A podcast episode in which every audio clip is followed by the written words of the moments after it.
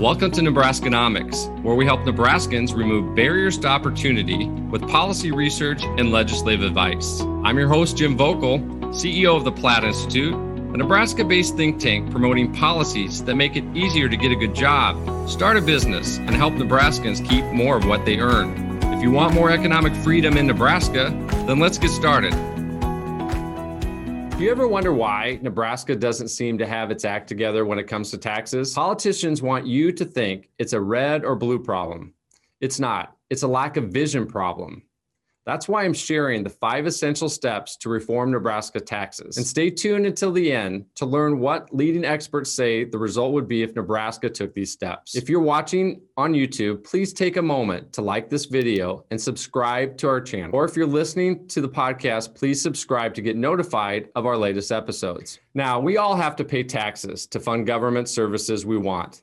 But the way taxes are designed impacts the ease of getting a job, starting a business, and the amount of time and paperwork that takes away from the rest of our lives. Nebraska's tax system is often arbitrary and is designed around an early 20th century economy that no longer exists. Because Nebraska's economy is fairly stable, it can be tempting to think the status quo is okay. But everyone knows Nebraska isn't growing like a lot of states that are more competitive on taxes no matter how big or small people may want government to be, when it comes to creating economic opportunity, there are better and worse ways to pay for government and to keep track of how we're paying for it. None of what I'm about to say is theoretical or pie in the sky. States all over the country, red and blue, are reforming taxes like this right now. If we take these five steps, Nebraska will have a more welcoming economic climate in urban and rural communities. Nebraskans will be able to keep more of what they earn, and our state will be more attractive for the workforce and entrepreneurs we need. Here are the five essential steps to reform Nebraska's taxes. Replace property tax relief with property tax reform, flatten the income tax, modernize the sales tax, make local government transparent, and reduce or eliminate outdated local taxes. Now let's take a look at each one more closely. First, replace property tax relief with property tax reform. There is a difference. Right now, Nebraska spends about three quarters of a billion dollars a year attempting to pay you or local governments for the cost of property taxes. And that amount doesn't include state education aid or homestead exemption. They do this with money you pay through your sales and income taxes. And that might be okay if property taxes were really lower as a result. But since 2007, the state has spent well over $2 billion on so called tax relief and property taxes still increased about 2 billion a year. So the underlying problem is still getting worse. Why are Nebraska property taxes so high? Let's put spending aside for now and talk about how Nebraska's property tax is structured. There are legal limits on how high property taxes can be in Nebraska, but those limits are very permissive. In 2021, the effective property tax rate in Nebraska is the country's eighth highest. For example, school property taxes in urban areas usually cost more than 1% of market value every year. And that's a lot of money when you're talking about real estate.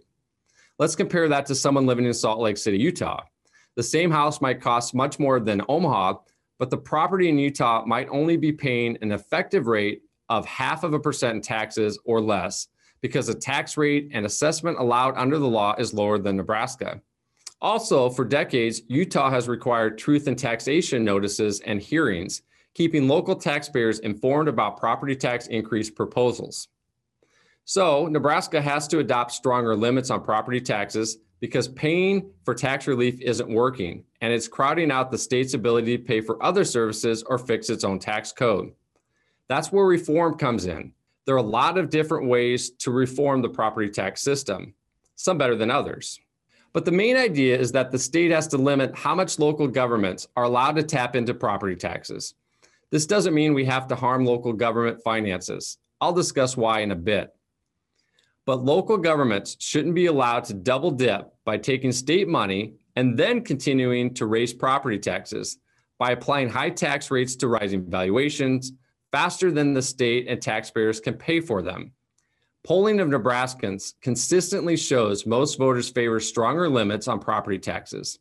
In 2019, we asked voters in eight different state legislative districts if they would support a state law tightening levy or valuation requirements. 62% favored stronger lids, while only 17% were opposed. In 2021, we asked voters in a statewide poll if they would favor replacing Nebraska's current property tax relief programs with lower property tax levies or valuations. Basically, that local governments would get all the money that's being spent now on, on tax credits, but would truly have to lower property taxes in exchange. Again, 71% of Republicans, 67% of Democrats, and 72% of independents favor this approach over the current system. Only 11% of voters were opposed. No matter what you do, you'll probably find at least 11% who weren't satisfied.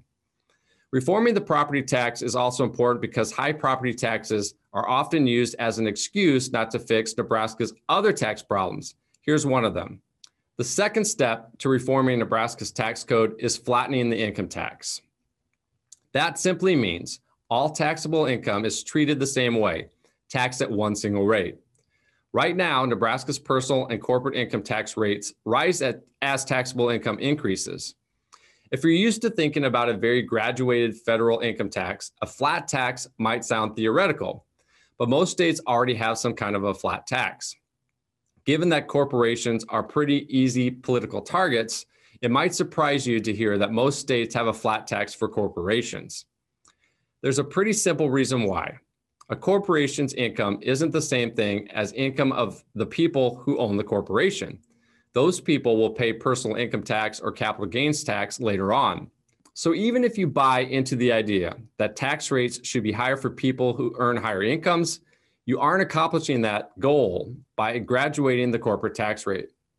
In fact, because the corporate income tax is a form of double taxation, many tax experts say it is among the most economically destructive taxes.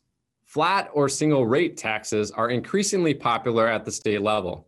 They cost less to comply with, they're inflation proof, stable, and yes, generally harder to increase because a much larger group of taxpayers have to pay the tax. Currently, Nebraska has a top rate of 7.81% on corporate income and 6.84% on personal income. The Tax Foundation says these taxes are the 32nd and 21st most competitive, respectively.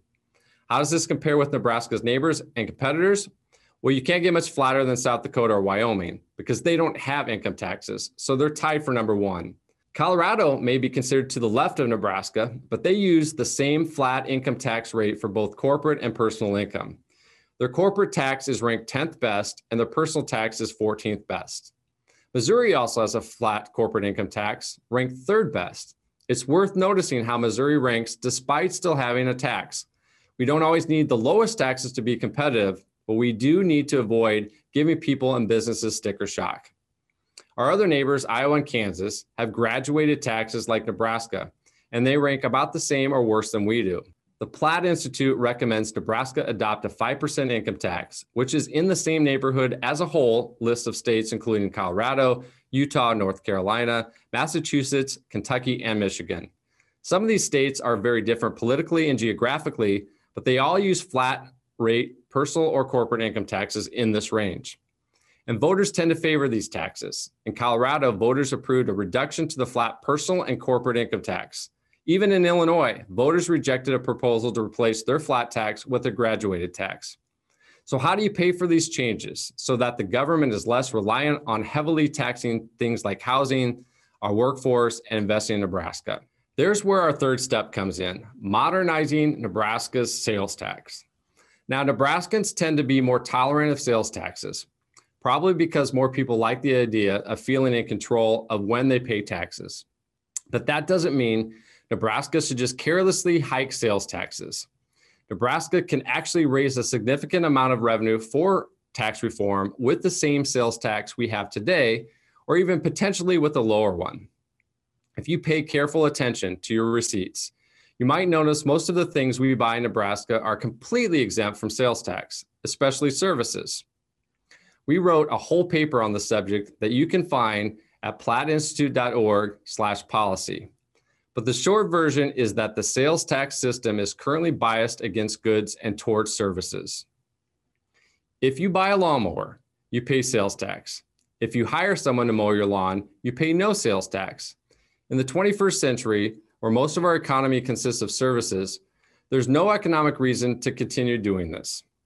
Having these sales tax exemptions means we all have higher taxes on everything else, from property to income to even the sales tax itself. It's important to know Nebraska is not the only state that exempts too much from its sales tax. And we aren't even the worst offender, but there are states that do a better job structuring their sales tax overall. Remember South Dakota, which has one of the best tax competitiveness rankings in the country? They use a broad sales tax with far fewer exemptions. Just looking at services, Nebraska collects sales tax on 81 kinds of services, while South Dakota includes 152 services in its sales tax. A lot of people worry about the regressivity of the sales tax, but there are ways to address those issues without using sales tax exemptions. Many exemptions currently benefit wealthier taxpayers more, so states can provide targeted tax credits, fund more programs that benefit low income taxpayers, or they can reduce the sales tax rate. Another advantage of modernizing the sales tax is that local governments can collect their own sales taxes. For example, cities and to a lesser extent, counties are allowed to ask voters for approval to collect a sales tax. With fewer exemptions, local governments can rely less on property tax and other local taxes, or even collect the same amount of sales tax at a lower rate. The bottom line is that in most of the world today, sales or consumption taxes apply broadly to goods and services alike. Nebraska can take a much bigger bite of the taxes that people are worried about, like property and income taxes, if it has this new source of funding for state and local government. And while modernizing the sales tax might help Nebraska find new ways to pay for local government, those dollars will only be put to good use if local governments use appropriate tax and budget practices. That's why the fourth essential step is making local government in Nebraska transparent. Now, having a process that lacks transparency doesn't automatically mean local governments are doing improper things but it does mean it's difficult to make sense of the decisions local governments make. I sat on the Omaha City Council for eight years, so I know what it's like to have to make tough decisions about taxes and budgets, collective bargaining, pensions, all kinds of local issues. It's easy to criticize when you're not the one making the decisions. But many of Nebraska's current financial policies and practices incentivize local officials to make imprudent or uninformed decisions with taxpayer money. One of them I've talked about on Nebraskanomics already. Historically, the public notice requirements for raising property taxes didn't hold local governments accountable. Most people were unsure about where they had to go to express their concerns about property taxes, and local officials could adopt automatic property tax increases with little scrutiny. Fortunately, Nebraska is taking steps to increase the transparency around this process. And over time, it can make a difference if taxpayers use these tools and get involved. But perhaps an even bigger problem is a lack of uniform accounting standards for most Nebraska political subdivisions. I know accounting sounds super boring and maybe even irrelevant to average Nebraskans. Here's why it's not. A lot of people serving in local governments are just average people too. Some are even volunteers, and they often don't know how to interpret the financial statements that influence how much money they're bringing in with taxes and how much they should spend every year. Some Nebraska local governments are so small they don't have staff dedicated to financial oversight, and they receive waivers from the state for having their finances audited. Most local governments in Nebraska do not adhere to generally accepted accounting principles or the kind of accounting standards most businesses in the private sector use. A few local governments use GAAP voluntarily, but unlike most states, there's no law in Nebraska requiring local governments to use these standards. What this means is that there's a greater potential for financial mismanagement or outright fraud at almost every level of government in Nebraska. There is also a wider berth of plain incompetence. The city of York, Nebraska provides a prime example of this. York did not use a GAAP compliant accounting system. Over a period of years, city council members were receiving an inflated sense of the city's budget by misreading their own financial statements. As a result, officials found out years later that they had spent away York's reserve funds, forcing major cuts to services and local tax increases. York doesn't deserve to be picked on, especially, of course. Financial errors, issues with excessive debt financing, and nepotism in local contracting are all problems that are caught too late under Nebraska's currently unstandardized local accounting system. The state auditor is often the one to find these problems. Nebraska is usually known as a state that avoids debt, but local governments in Nebraska currently have 9.6 billion in outstanding debt. So if we want to avoid risky errors that cause taxes like the property tax to be higher, Nebraska has to require standardized accounting and should also invest more significantly in its auditing of local governments. One of the benefits of standardized accounting and reporting is that we will know what local governments are actually doing with their tax dollars. And that's our fifth and final essential step. Nebraska needs to reduce or eliminate its outdated local taxes. In a state where real estate taxes take all the air out of the room, local governments have often adopted an attitude that any tax is better than property tax. I don't like property taxes any more than the next person, but there are taxes that are even worse for economic growth and opportunity. These include taxes on business equipment, the inheritance tax, and so called occupation taxes, which are basically privileged taxes for running a business. These are all marketed by local governments as alternatives to property taxes, yet somehow they never succeed in reducing property taxes, just adding to the list of taxes we pay in addition to them. These taxes are not very transparent. Unlike local sales taxes, occupation taxes don't require voter approval. That's how Nebraska ended up with one of the country's highest cell phone taxes, which is partially an occupation tax. As I've discussed before, taxes on business equipment and inheritance taxes can ambush people and businesses, causing them to need outside help to pay the taxes. Moving to standardized accounting practices will require local governments to report on how they're using these many different taxes. That will give Nebraskans and state officials the chance to decide if these taxes are really worth the trade off of the red tape and lost opportunity they cause.